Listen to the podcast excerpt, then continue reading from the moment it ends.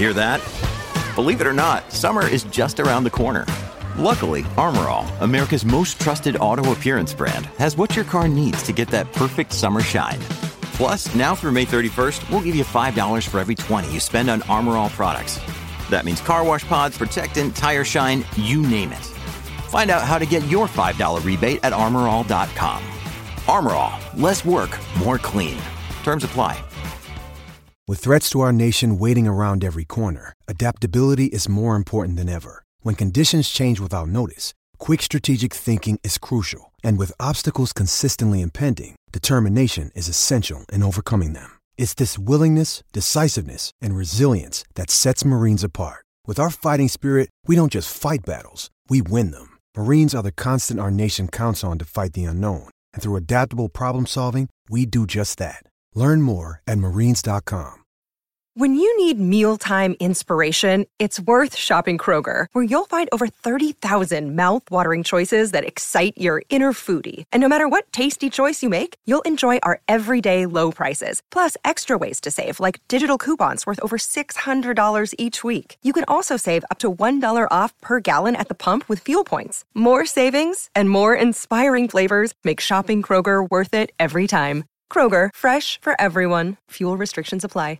Mary redeemed a $50,000 cash prize playing Chumba Casino this year. I was only playing for fun, so winning this was a dream come true. Chumba Casino is America's number one social casino experience. It's serious fun. With over 80 casino style games to choose from, you too could win life changing amounts of cash. Be like Mary. Log on to chumbacasino.com and give them a whirl. That's chumbacasino.com. No purchase necessary, void or prohibited by law. 18 plus. Terms and conditions apply. See website for details. The voice in the preceding commercial was not the actual voice of a winner.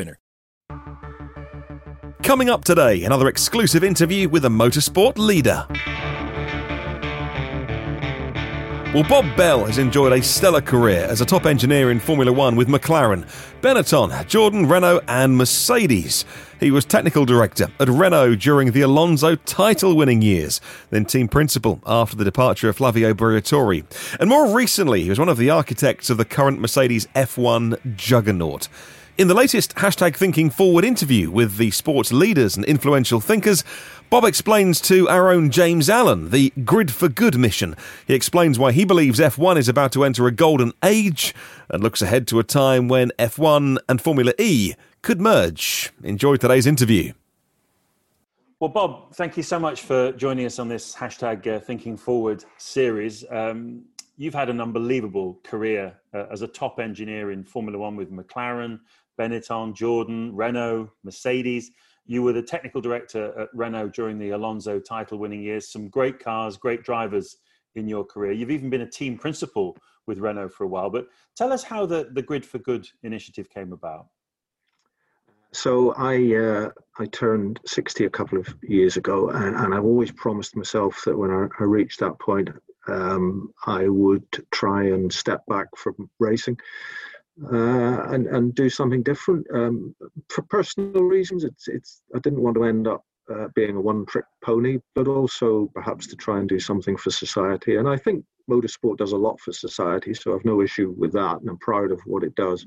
But I thought, for me personally, to do something a little bit more direct would be good. So, um, at the end of uh, 2019, uh, sorry, at the start of 2019, uh, myself and a couple of colleagues from F1 started Grid for Good uh, with the idea that we could just keep it fairly small and quiet in the background uh, and take on projects where we might be able to act as an intermediary between problems in the not-for-profit sector uh, and hook them up with potential pro bono uh, or low-cost solution providers in the world of, of motorsport. And, and covering all bases really that motorsport indulges itself in from pure technical issues through to marketing, PR, commercial. Uh, there's so much expertise that in motorsport to be able to make the whole thing operate that um, we didn't really necessarily draw any boundaries around what we'd offer.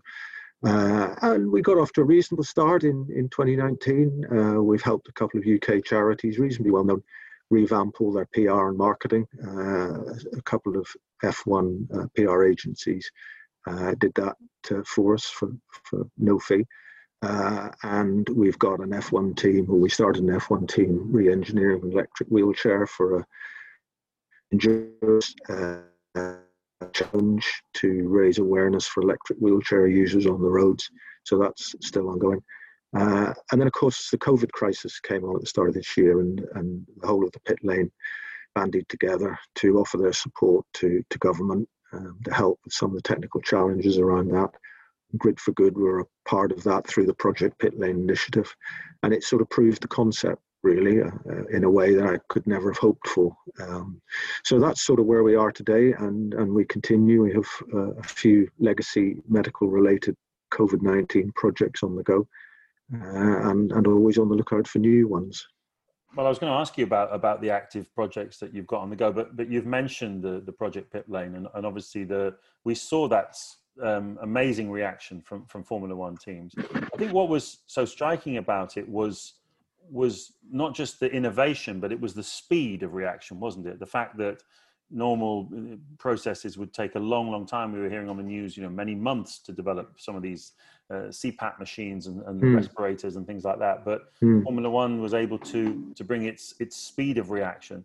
What what stood out for you about that episode? I think you've hit the nail absolutely on the head. It, it's the speed of reaction, and I think if I think about what motorsport can bring to society, it's possibly less about the details of the technology uh, or the services it can provide because uh, you know the technology we use is not that advanced relative to what's flying over our heads or in space or underwater or wherever. It's incredible technology in the world today, uh, even what you wear on your wrist. But what F1 does seem to be able to bring, or motorsport in general, is this can do attitude, which is beginning to diminish in the world. The world is becoming more and more complex, more and more bureaucratic, more and more difficult to operate in, and for good reason, not being critical. Uh, but F1 can really bring a can do attitude, and I think the whole COVID uh, situation and the, the, motorsport community's reaction and assistance in it was taking a, an engineering challenge and, and turning around a solution in, in record breaking time. It wasn't the technology that was important, it was the fact that we were able to do it in the time that we did. Uh, and there are lots of examples, uh, not just the ventilators and things that, Project Pit Lane was event, uh, involved in, but uh, there were projects in France, Renault Sport in France did similar things. Uh, Ferrari did stuff in, in Italy. Uh, everybody reacted in one way or another. And I think in all cases, it was just the fact that you give us a challenge, we'll find a solution with the tools we've got faster than anybody else, because that's what we're paid to do. You've been arguing for this for some time, haven't you? I mean, it's great that you've mm. put your money where your mouth is and, and done this, uh, mm. but but you've long believed that the sort of the transfer of technology and of know-how from motorsport to, to wider society is is incredibly relevant. And a lot of people don't hmm. realize mm. that things like seatbelts and and disc brakes and deformable crash yeah. so many things that are in everyday life actually originated in motorsport and um, so you must feel pretty gratified that that's actually being recognised now. Yeah, I, am really proud of the whole industry for for that. Uh, and again, uh, in, there are examples, and you've mentioned some, where there are specific pieces of technology that have transferred to broader society for, for the greater good. But I think one of the things that goes under the radar that uh, motorsport, particularly F1, brings is the techniques and the methodologies that are used and again, this is all related to doing stuff quickly. So we make extensive use of computational fluid dynamics, for example, in F1 to do, design the aerodynamics of the cars. And um, we use exactly the same software packages as, as normal industry. Um, but we uh, really squeeze those packages and our use of them to make it as efficient as we possibly can, the process of designing something as efficient as we can.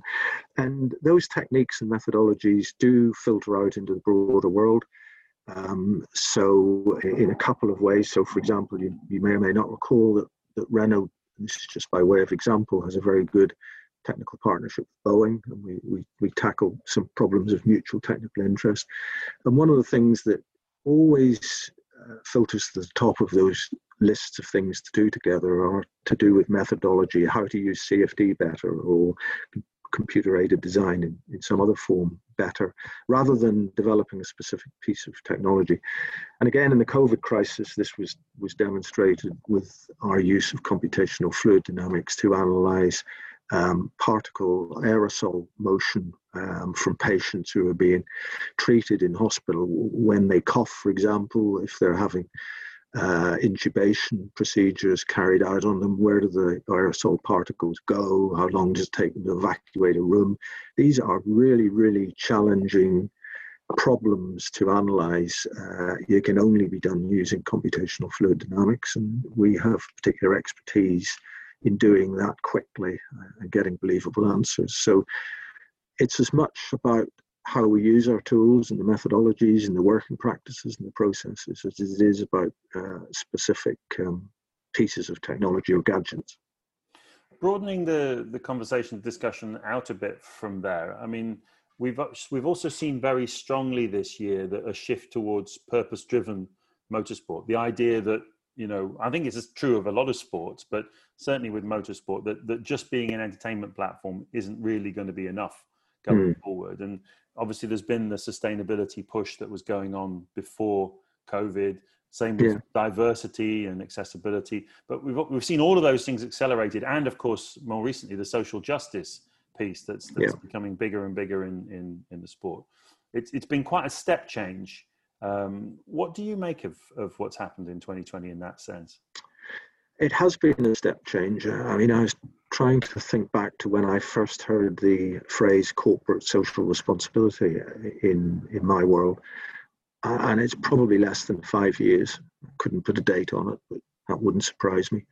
And now it's a really big thing, uh, particularly for the big uh, organizations that own Formula One teams, like Renault or Fiat or Mercedes. Um, corporate social responsibility is a big, big thing for them now, and uh, they all have uh, CSR policies uh, that they need to grow and develop. Uh, these organizations need to become much more uh, cognizant of the social issues in the world, and that filters its way down to their racing teams. Um, and it's not just, uh, of course, the big corporates that have that. Lots of uh, smaller organizations in the world of motorsport that are perhaps privately owned.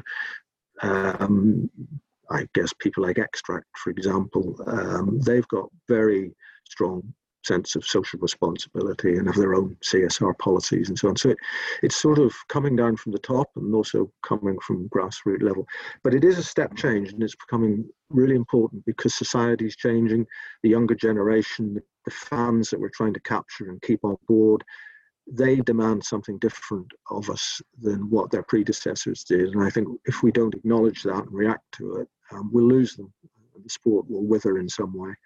Um, so that is important. Uh, it is being recognised, and I think F1 under the new leadership of, of Liberty with Ross and his team, and Chase, uh, are doing everything they can to make sure that Formula One is on top of that. But but that's just one element of motorsport in general, and it, we're seeing it everywhere. Um, but it, it's really important, and it, it, has to be recognised and it has to be dealt with. And it's not just um, environmental issues, which is the obvious one for motorsport to concern itself with. Um, as you say, it's a lot to do with inclusivity, uh, things like STEM topics, all of this diversity, uh, equality, fairness, all of this is absolutely part and parcel of it as well. And I think Formula One and, and motorsport in general has always had a good record in that regard. Not an obvious one, in as much as people would say, well, it's always been a male, white male dominated sport. That's true, but that's not because we've wanted it to be that way. It's because that's the way society in general has tended to evolve with, with technology based uh, topics and, and, so on. Um, you only have to look at the inequality, for example, in, in the world of physics or uh, conductors of, of orchestras, it's it's always dominated by white males. Uh, I don't think Formula One's any different in that way. But I think from my experience in Formula One, I've never really seen any examples where there's been positive uh, or, or, you know clear discrimination. Um, it's always been inclusive. It's it's it is the um, the, the, ultimate um, competitive environment, and and you survive in it by being the best at your job. Doesn't matter what your background is. If you're better at it than somebody else, will will have you. Uh, but that isn't necessarily apparent from the outside, uh, and, and, that's something we need to change. It's interesting you say that, Bob, because I did some uh, I did some work at uh, behind the scenes with Mercedes last hmm. year and met some of the young engineers that are there, and and mm. several of them, or quite a lot of them, were female, and yeah. um, I got the impression that uh, just generally as well, looking across the paddock, uh, quite a number of the senior race strategists now on Formula One mm-hmm. team uh, teams, and some of the most effective are, mm. are female. Um, yeah. And, and definitely that diversity in that sense is increasing. I mean, obviously, you as a as someone who pays very close attention to this, how do you feel that that, that there's you know from different ethnic backgrounds and and more female participation? Do you sense that that is growing uh, within the sport. The, the, the, faces on the pit wall five, ten years from now will be quite different in the, in the more mm. senior positions.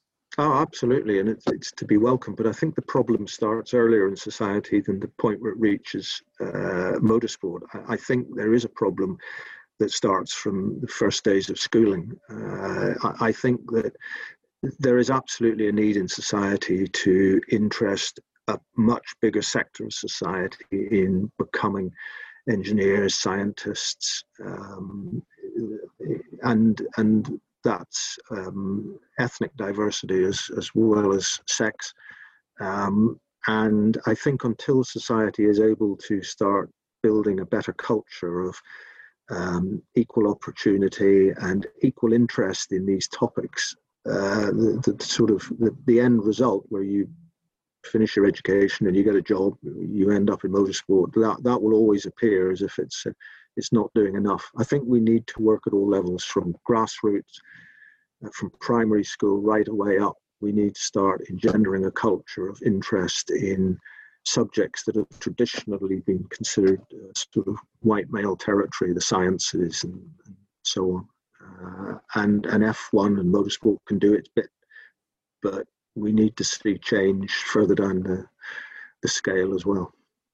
You mentioned Ross and Chase and, and the hmm. direction that uh, Liberty are taking Formula One. Clearly, this year's been a, an important year getting the Concord Agreement signed, albeit just for five years.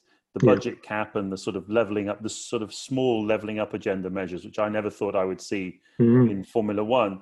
It's brought a much needed stability but I wonder, with all your experience and your, you know, with your crystal ball, do you mm. think the sport will actually be able to capitalize on that and be the best version of F1 that it can be in the future? I think absolutely it can. I, I think you know F1's always good.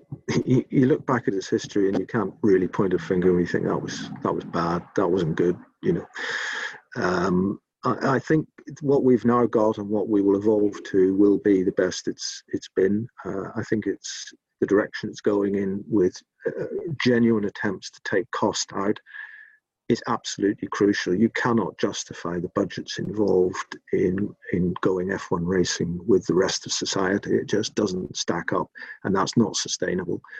Um, so that's really important, and we need to level the playing field and that won't happen by itself. It'll only happen by strong governance, and that's what we have uh, with uh, Liberty uh, ownership of F1 at the moment, and what we have within within the FIA under Jean.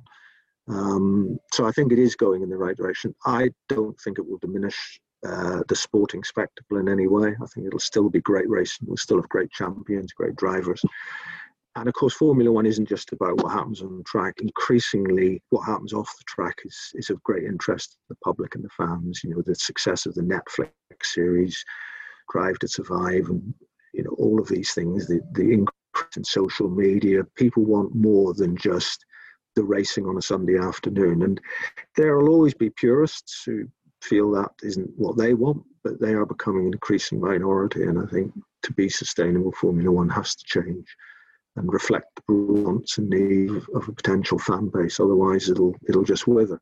Uh, and that's not just stuff mentioned like um, what happens off the track, but I think it also touches on this whole issue of where does the future of the sport lie technically? Um, you know, we do have this challenge ahead of us that Formula One is essentially a hybrid formula at the minute, but dominated by uh, internal combustion engine technology. Um, we have Formula E running in parallel, which is entirely electric. Um, you know, that dichotomy has to be resolved at some point. Uh, you know, we, we, we need to function to, to both of those routes for the future. But no, I'm I'm very optimistic about Formula One. Uh, I think it's in good, safe hands, and uh, the prospects are good. It's interesting you bring that topic up because that's one of the things I wanted to to ask you about. Um, mm. Obviously, w- what we're seeing is Formula One and Formula E, the budgets are kind of converging towards each other a bit, aren't they? Formula E's coming mm. up a bit, and Formula One's mm-hmm. coming down a bit. Mm. Uh, as you say, at some point in the future, they're going to have to converge.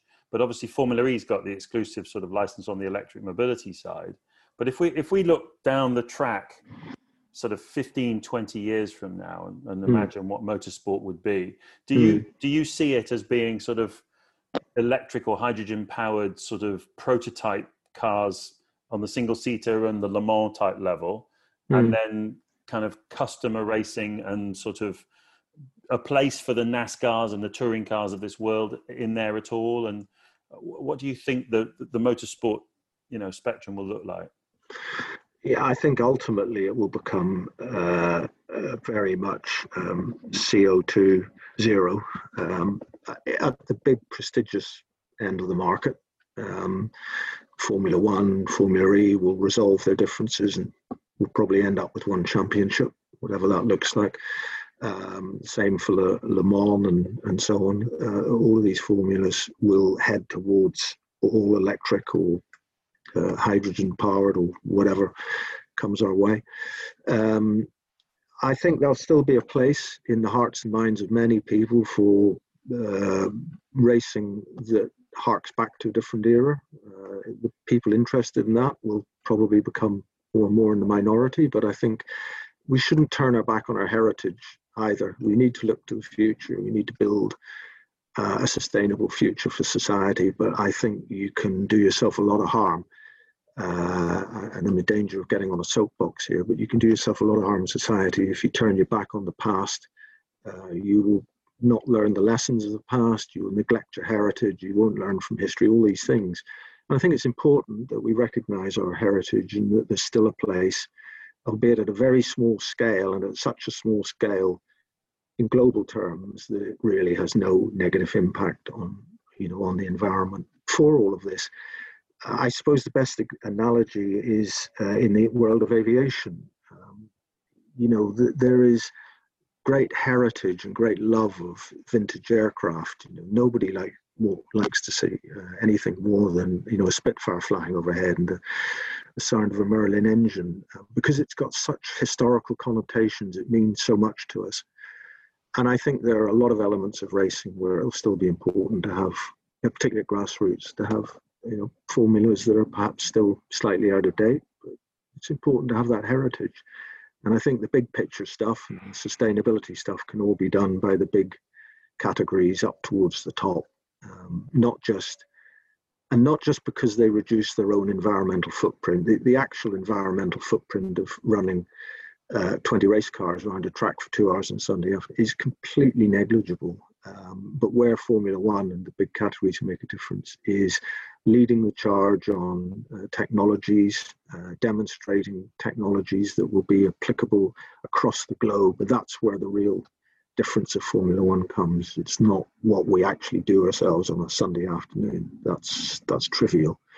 Uh, so I think for me personally, it's using motorsport, F1 perhaps in particular, as a vehicle to promote technologies, to help develop technologies as fast as possible and to set an example to the rest of the world. It's interesting. Obviously, you know, a lot of your career you worked for manufacturer-backed teams, and so you know better than anybody the reasons why manufacturers go racing. You mentioned mm. earlier on that you think, you know, one of the key boxes they're going to need to tick in the future is CSR, you know, a sense of purpose, along mm. with the marketing benefit that they get, the return on investment, and the, yeah. the technology. But obviously, they're undergoing not only a tough time as a result of the, the lockdown, Um, although we are seeing some car sales uh, now definitely starting mm. up again, but just generally that whole pivot of their of their entire industry. What's your sense of the appetite of manufacturers for, for motorsport, and and do you feel that it's the level of investment um, is is going to be reduced, or, and and that they perhaps need to focus just on one or two particular series that have a real sort of point of differentiation? Yeah, I, I the basics have changed for a while. They want they want value. They want to increase brand awareness. They want to increase product sales through F1. Um, and there are there are obviously players in Formula One um, that have no sporting heritage of their own. So it is all about increasing sales, brand awareness, all these things and that will become increasingly important uh, for them. The, the, days where you could woo a CEO into writing a large check to put the company's name on the side of the car, more, more almost more as an egotistical exercise, has, has long gone. Um, so they've got to get real value for money now. Um, but some of them genuinely have a sporting heritage: Renault, Mercedes, Fiat, Ferrari uh, I suppose are the best examples in F1. Uh, they have a genuine heritage they want to uphold, they want to develop, uh, because it's part of their culture, part of the DNA. It's important to them. Um, so I don't think that will disappear for some time, and and I think many of them want to be able to maintain that, but at the same time be seen to be in step with the rest of society. That's why we're seeing so many of the major manufacturers in the automotive sector pouring into Formula E because it's an opportunity to go racing and promote their heritage, but at the same time be environmentally conscious. And as well as um, what you're doing now with Grid for Good, I understand you're also a member of the FIA research group and that's involved in in I think taking safety lessons from motorsport and applying them in the outside world. So mm. how does that how does that uh, fit with your good for Good and, and, and what sort of what sort of activities yeah. you got to there? So um, I contacted the FIA uh, about a year ago um, and and said, look, I've set up Grid for Good. Um, I know that the FIA is deeply involved, deeply concerned about uh, global road safety. Uh, and, and obviously, the, the figures, when you look at it, are simply staggering, even compared to the COVID 19 crisis. You know, 1.3 million um, people are killed every year on the roads globally. 50 million people are injured. Those are hideous statistics, uh, and they're stable. You know, there's not much sign of, of drop in that. So I thought an obvious avenue for, for me, for Grid for Good, was to try and help there where we could uh, with the FIA and what they're trying to do. Uh, and, and, I got a very uh, strong support from them. Uh, and, and, they invited me to join the safety research group, which you just mentioned, and also act in an advisory capacity for their high level panel for road safety, which is part of the UN's decade of um, road safety uh, initiative. So I've been working uh, through Grid for Good um, volunteering my services through Good for Good to both of those causes. Uh, specifically, the one you mentioned, the, the safety research group, um, I think its roots go back to undertaking fundamental research to try and make motorsport safer. So, historically, we would have seen things like the HANS device, uh, more laterally, the Halo device, uh, biometric gloves, cockpit padding, all of the things that we now take for granted all have their roots in, in some element of the FIA's history in, in safety equipment development. Um, but I think now they, they want to expand that. The FIA is putting a lot more emphasis now on its mobility side which is only half of what it's there. Most of us in motorsport only ever think about them as being associated with motorsport, but of course, they have a huge global footprint of mobility clubs, which is really important. Uh, and I think they want to use the safety research group now as a means by which motorsport technology can also be um, made available to the broader mobility sector. Uh, and this is a very recent thing. I think that shift is uh, has always had some small elements, but it's it's really taking that direction now. Um, and the FIA is is also interested in generating revenue to support the, their foundation and their other funds to support innovative development to tackle mobility uh, issues as it relates to safety uh, and um, and efficiency and sustainability uh, and so on. So I, I, it fits absolutely with the sort of ethos of Grid for Good, and I'm, I'm very happy to help them where I'm qualified to do so. Fantastic. Well, listen, Bob, I really appreciate you taking the time today to, to speak to us, and thank you from, very much for sharing your uh, your thoughts. It's great to get uh, your insights on the way you think that the sport is is going to develop, and, and the very best of luck to you with uh, with the Grid for Good initiative. Thank you, James. It's been a real pleasure.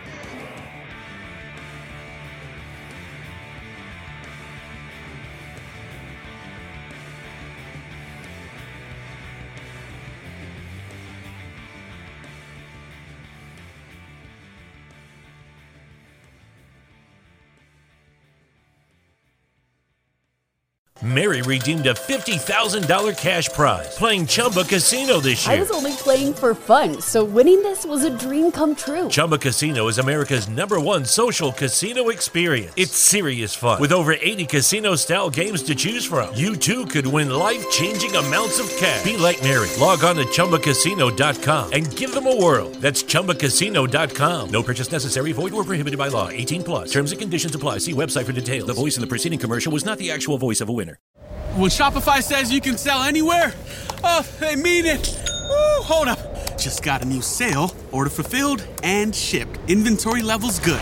Whoa, Shopify doesn't mind if you're at sea level or on top of the world. Ah, you can run and grow your business anywhere.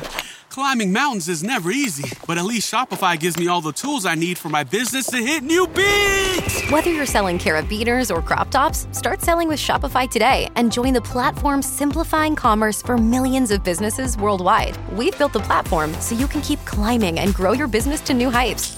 With Shopify, you really can sell to anyone from anywhere. This is Possibility, powered by Shopify. Start selling online today. Sign up for a free trial at shopify.com slash free 22. Shopify.com slash free 22. Shopify.com slash free 22. Internet connection required. Not available on mountaintops or seafloors. Sports Social Podcast Network. Lucky Land Casino asking people what's the weirdest place you've gotten lucky? Lucky? In line at the deli, I guess? Aha, in my dentist's office. More than once, actually. Do I have to say? Yes, you do. In the car before my kids' PTA meeting. Really? Yes. Excuse me, what's the weirdest place you've gotten lucky? I never win and tell. Well, there you have it. You can get lucky anywhere playing at LuckyLandSlots.com. Play for free right now. Are you feeling lucky? No purchase necessary. Void where prohibited by law. 18 plus. Terms and conditions apply. See website for details.